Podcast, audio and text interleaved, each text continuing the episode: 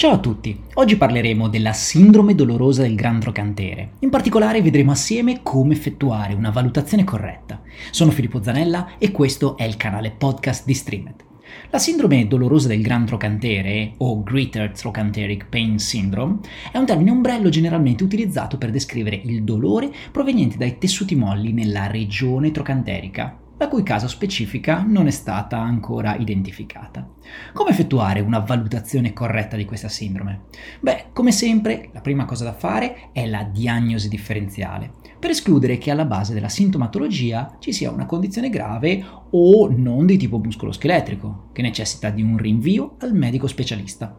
Inoltre è fondamentale escludere che la sintomatologia derivi da altre strutture vicine, ad esempio dalla colonna vertebrale, dall'articolazione del ginocchio o dall'articolazione dell'anca. In questo processo un'anamnesi accurata ed una valutazione approfondita sono assolutamente indispensabili. Ora possiamo avere diverse cause, le cause intraarticolari, cioè dell'articolazione dell'anca, o le cause extraarticolari. Tra le cause intraarticolari più comuni che possono mimare una sindrome dolorosa del gran trocantere vi sono artrosi, necrosi avascolare, lesione del labbro, impingement femoroacetabolare e fratture da stress del collo del femore.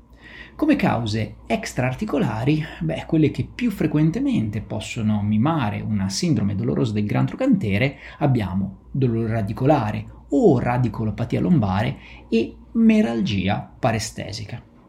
Ora vediamo un attimo le patologie di tipo coxofemorale, ad esempio l'artrosi o la cosiddetta FICE. Beh, solitamente in caso di patologia dell'articolazione dell'anca, il dolore è riferito all'inguine, anteriormente sulla coscia e fino al ginocchio. Tuttavia, il pattern non è sempre così chiaro. In uno studio di Lesher e colleghi del 2008, svolto su 51 pazienti con evidenza di patologia intraarticolare coxofemorale, è stato riportato che nel 27% dei casi il dolore era riferito lateralmente sulla coscia. All'anamnesi, se chiediamo al paziente di indicarci la zona di dolore, è molto probabile che ce la indichi ponendo una mano a C, lateralmente all'anca, il cosiddetto segno della C. Questo rafforza il sospetto di una patologia intraarticolare dell'anca. Ancora, una domanda che può aiutarci a distinguere una patologia coxofemorale come l'artrosi dalla sindrome dolorosa del gran trocantere è hai difficoltà a mettere i calzini e le scarpe? Beh, se il paziente non ha difficoltà a mettersi calzini e scarpe, ha più probabilmente una sindrome dolorosa del gran trocantere anziché un'artrosi dell'anca. Oltre all'anamnesi, risulta fondamentale l'esame obiettivo, dove è spesso possibile identificare una limitazione del ROM passivo dell'anca. Inoltre, i risultati dei test speciali, come ad esempio il Faber test, nonché quelli delle radiografie, ci possono aiutare a differenziare le patologie coxofemorali dalla sindrome dolorosa del gran trocantere. Ti do un consiglio, se vuoi approfondire la valutazione e il trattamento delle patologie coxofemorali, accedi a Streamed e leggi le riviste di settembre-ottobre 2020. Puoi guardare anche il videocorso dell'ANCA su valutazione e trattamento del professor Kilan Enseki. Detto questo, vediamo un'altra patologia che può mimare i sintomi della sindrome dolorosa del gran trocantere. In questo caso il dolore radicolare o la radicolopatia lombare il cui dolore può essere riferito nella distribuzione dei dermatomeri da L2 alle 4 e può mimare i sintomi della sindrome dolorosa del gran trocantere.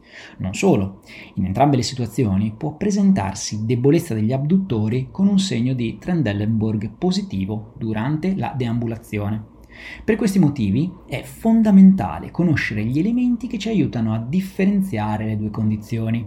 Di solito, in presenza di un coinvolgimento radicolare lombare, sono presenti lombalgia e parestesie, che possono estendersi anche fino al piede. Inoltre, non è presente dolorabilità alla palpazione sul grande trocantere. Ehi, se ti sta interessando tutto quello che ti sto dicendo, ricordati che trovi molte più informazioni nella rivista di maggio 2022 che trovi su Streamed proprio dedicata alla sindrome dolorosa del gran trocantere. Ti basta entrare con le tue credenziali su streamededu.com per accedere a un universo dedicato alla formazione in fisioterapia. Ma andiamo avanti. Vediamo un'altra patologia, la meralgia parestesica. Beh, in caso di meralgia parestesica o neuropatia del nervo cutaneo femorale laterale, il paziente presenta dolore e intorpidimento nella regione anterolaterale di anca e coscia. In questo caso un esame neurologico completo dovrebbe essere eseguito per differenziare la sindrome dolorosa del gran trocantere dalle altre potenziali cause di dolore laterale all'anca, come appunto la meralgia parestesica o anche la radiculopatia lombare che abbiamo detto prima. Ma vediamo allora quali sono gli indizi che dà l'anamnesi per identificare proprio una sindrome dolorosa del gran trocantere. Beh, conclusa la panoramica sulla diagnosi differenziale, analizziamo nello specifico gli indizi appunto che ci vengono dati dall'anamnesi che possono aiutarci a rinforzare l'ipotesi di sindrome dolorosa del gran trocantere. Come anticipato all'inizio di questo podcast, la caratteristica più identificativa di questa sindrome è il dolore e la dolorabilità alla palpazione direttamente sopra il grande trocantere. Il dolore può estendersi lateralmente lungo la coscia fino al ginocchio, può creare difficoltà a sdraiarsi sul fianco, soprattutto di notte, a stare in piedi, a camminare, a correre e a sedersi, soprattutto con le gambe accavallate, anche a salire o scendere le scale e accovacciarsi. Inoltre, le attività di carico su una gamba sola possono riprodurre i sintomi. Ad esempio, il paziente potrebbe dirci che sente dolore quando sta in piedi su una gamba sola per infilarsi i pantaloni. Secondo uno studio di Coman e colleghi del 2019, sarebbe possibile identificare pazienti con sindrome dolorosa del gran trocantere in presenza di dolore laterale all'anca in due o più delle seguenti attività. Sdraiarsi sul lato interessato, sedersi, passare da seduti a in piedi, salire o scendere le scale. Spesso può essere difficile per il paziente identificare un particolare evento scatenante e il dolore sembrerebbe avere un esordio più insidioso, diventando gradualmente più sintomatico. Tuttavia, sebbene rari, è opportuno considerare anche casi di sindrome dolorosa del gran trocantere secondari a traumi la presentazione può verificarsi dopo uno scivolamento o una caduta o un impatto diretto sul grande trocantere. Pertanto suggeriamo caldamente di indagare eventuali episodi traumatici sulla zona laterale dell'anca. Ma vediamo l'esame obiettivo. Per verificare ulteriormente l'ipotesi di sindrome dolorosa del gran trocantere, dall'anamnesi passiamo appunto all'esame obiettivo, che si basa principalmente sull'utilizzo della palpazione e dei test speciali. Vediamo la palpazione. Molto spesso la palpazione a livello del grande trocantere provoca dolore nei pazienti con questa sindrome. Nello specifico, il test prevede la palpazione in prossimità dell'inserzione del piccolo gluteo lungo la faccia anteriore del grande trocantere e la palpazione in prossimità dell'inserzione del medio gluteo lungo l'aspetto laterale e postero superiore del grande trocantere. Grazie ai valori di sensibilità, la palpazione è ideale per escludere la sindrome dolorosa del gran trocantere, in particolare da tendinopatia glutea. Infatti, se un paziente non risulta dolente alla palpazione sul grande trocantere, la probabilità che abbia una tendinopatia glutea è molto bassa. Il paziente viene posizionato in decubito laterale, con il lato sintomatico verso l'alto e le anche flesse a circa 60 gradi e le ginocchia leggermente flesse vicino tra loro. La regione laterale dell'anca, quella peritrocanterica, viene quindi palpata alla ricerca di dolorabilità. Il test si considera positivo per sindrome dolorosa del gran trocantere e tendopatia glutea quando viene evocato dolore alla palpazione sull'inserzione tendinea del piccolo e medio gluteo, faccia anteriore, laterale o postero superiore del grande trocantere. Un altro test molto utile è il single leg stance, mantenuto per 30 secondi. In cosa consiste? Al paziente viene chiesto di stare in piedi su una gamba, dal lato sintomatico, per un massimo di 30 secondi. Il test si considera positivo se c'è una riproduzione del dolore entro 30 secondi. È possibile anche utilizzare il tempo di insorgenza del dolore come misura di outcome per una rivalutazione dei progressi nel tempo. Grazie ai valori elevati di specificità, il single leg stance test è ideale per includere la sindrome dolorosa del gran troccantere e la tendinopatia glutea, quando il risultato è positivo. Tuttavia, questo non è in grado di escluderla, cioè di fare rule out, purtroppo quando questo è negativo. Un altro test utile sono il FADER e il FADER resistito. In cosa consistono? Con il paziente supino si porta l'anca dal lato da testare in flessione a 90 gradi, quindi in adduzione e extra rotazione, appunto FADER. Da qui richiediamo un movimento di rotazione interna isometrico contro la nostra resistenza, FADER resistito. Per far capire al paziente quest'ultima parte del test, possiamo dirgli non farmi muovere il tuo piede. I test sono positivi quando riproducono il dolore familiare. Entrambe le parti del test, FADER e FADER resistito, sono specifiche ma non sensibili, quindi più utili per includere la condizione quando positivi. Altro test utile, l'ADD e l'ADD resistito. Il paziente è in decubito laterale, in diagonale lungo il lettino, con il lato da testare rivolto verso l'alto, quindi ginocchio esteso e femore in linea con il tronco. Stabilizzando con una mano la pelvi, l'esaminatore muove passivamente l'anca sul piano frontale, portando il femore in adduzione, ADD, a fine corsa e con sovrappressione. Da qui il paziente spinge la coscia verso l'alto, contro la resistenza della mano dell'esaminatore sul ginocchio, ADD resistito. Entrambe le parti del test, quella normale e quella resistita, sono specifiche ma non sensibili, quindi più utili per includere la condizione quando positivi. Altri test utili sono il Faber test. Il Faber test può aiutare a differenziare la tendinopatia glutea e la sindrome dolorosa del gran trocantere dall'artrosi o da altre fonti di dolore di origine articolare.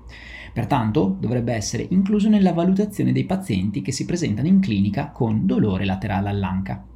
Con il paziente supino, l'esaminatore flette passivamente l'anca del paziente dal lato da testare e posiziona il piede sopra la rotula controlaterale, aggiungendo così una abduzione e una rotazione esterna dal lato sintomatico.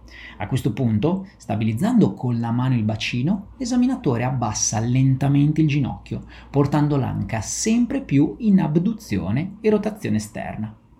Un dolore in zona anteriore o inguinale riprodotto con questo test suggerisce l'articolazione dell'anca come responsabile dei sintomi. Inoltre, un ridotto ROM in questa posizione individuabile in presenza di un ginocchio molto più alto rispetto alla superficie di appoggio su cui è steso il paziente, può indicare situazioni di rigidità capsulare, in particolare se la differenza è almeno di 3-4 cm rispetto al controlaterale, o un conflitto posteriore tra la testa del femore e l'acetabolo. Ciò nonostante non è possibile discriminare l'esatta patologia attraverso il test. Inoltre è importante sottolineare che il test risulta maggiormente utile quando negativo a causa della sua maggiore sensibilità rispetto alla specificità. Potremmo cioè escludere l'articolazione dell'anca come fonte dei sintomi se il risultato del Faber test fosse negativo, ma non potremmo includerla con certezza nel caso fosse positivo. Inoltre, esaminiamo il segno di Trendelenburg. I pazienti con sindrome dolorosa del gran trocantere e tendinopatia glutea possono presentare positività a questo segno, cioè la caduta pelvica controlaterale durante la deambulazione o nel tentativo di mantenersi in piedi su una gamba, evidenziando così debolezza agli abduttori o una lesione tendinea. Secondo Bird e colleghi, in uno studio del 2001, il segno di Trendelenburg sarebbe il test clinico più sensibile e specifico nella diagnosi di lesioni parziali e a tutto spessore del tendine del medio gluteo vediamo anche il test di derotazione esterna contro resistenza. I test di rotazione esterna con adduzione e flessione, il fader e il fader resistito, sono modifiche del test di derotazione esterna contro resistenza. Nella descrizione originale l'esaminatore flette passivamente l'anca a 90 gradi, quindi la porta in massima rotazione esterna e chiede al paziente di provare a riportare la gamba in posizione neutra contro la resistenza della sua mano. Il test è positivo per debolezza o evocazione del dolore laterale. Uno studio di Lequesne e colleghi del 2008 ha evidenziato valori elevati di sensibilità e specificità per la diagnosi della sindrome dolorosa del gran trocantere. Risultati simili sono stati confermati anche da Gardenton nel 2018, secondo cui i risultati positivi al test di Faber e al test di derotazione esterna contro resistenza, insieme alla dolorabilità, alla palpazione sul grande trocantere, sono elementi indicativi per la diagnosi di sindrome dolorosa del gran trocantere. E per quanto riguarda la diagnostica per immagini, beh, Sebbene la sindrome dolorosa del gran trocantere sia tipicamente una diagnosi clinica, gli esami di imaging possono essere richiesti per escludere patologie alternative concomitanti, come l'artrosi coxofemorale o l'impingement femoroacetabolare. Vediamole un attimo. Le radiografie risultano utili nella diagnosi differenziale, in particolare per escludere calcificazioni nei tendini abduttori, artrosi dell'anca, impingement femoroacetabolare e altre patologie intraarticolari che possono determinare dolore laterale all'anca. Per quanto riguarda la risonanza magnetica, è un'altra opzione di indagine strumentale, anche se solitamente non è raccomandata in fase iniziale. Alcuni studi, ricercando correlazioni tra l'interpretazione dell'imaging e i risultati intraoperatori, hanno dimostrato che la risonanza magnetica rappresenta il gold standard per la diagnosi di sindrome dolorosa del gran trocantere. In una valutazione retrospettiva hanno visto che la risonanza magnetica possiede una sensibilità del 93% e una specificità del 92% nella diagnosi di lesioni tendine degli abduttori dell'anca. Ancora, la risonanza magnetica sembra avere un'alta sensibilità nella diagnosi di sindrome dolorosa del gran trocantere, evidenziando segni quali l'edema peritrocanterico, la distensione bursale o una patologia del medio del piccolo gluteo. Tuttavia è opportuno sottolineare che la presenza di edema peritrocanterico o di liquido bursale sono elementi poco specifici, in quanto riscontrati di frequente anche nei soggetti asintomatici.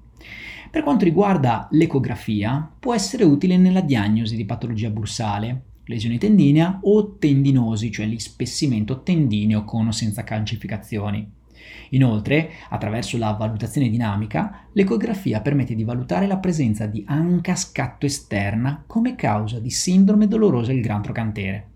Oltre a questo vantaggio, l'ecografia può essere preferita alla risonanza magnetica anche per il suo basso costo.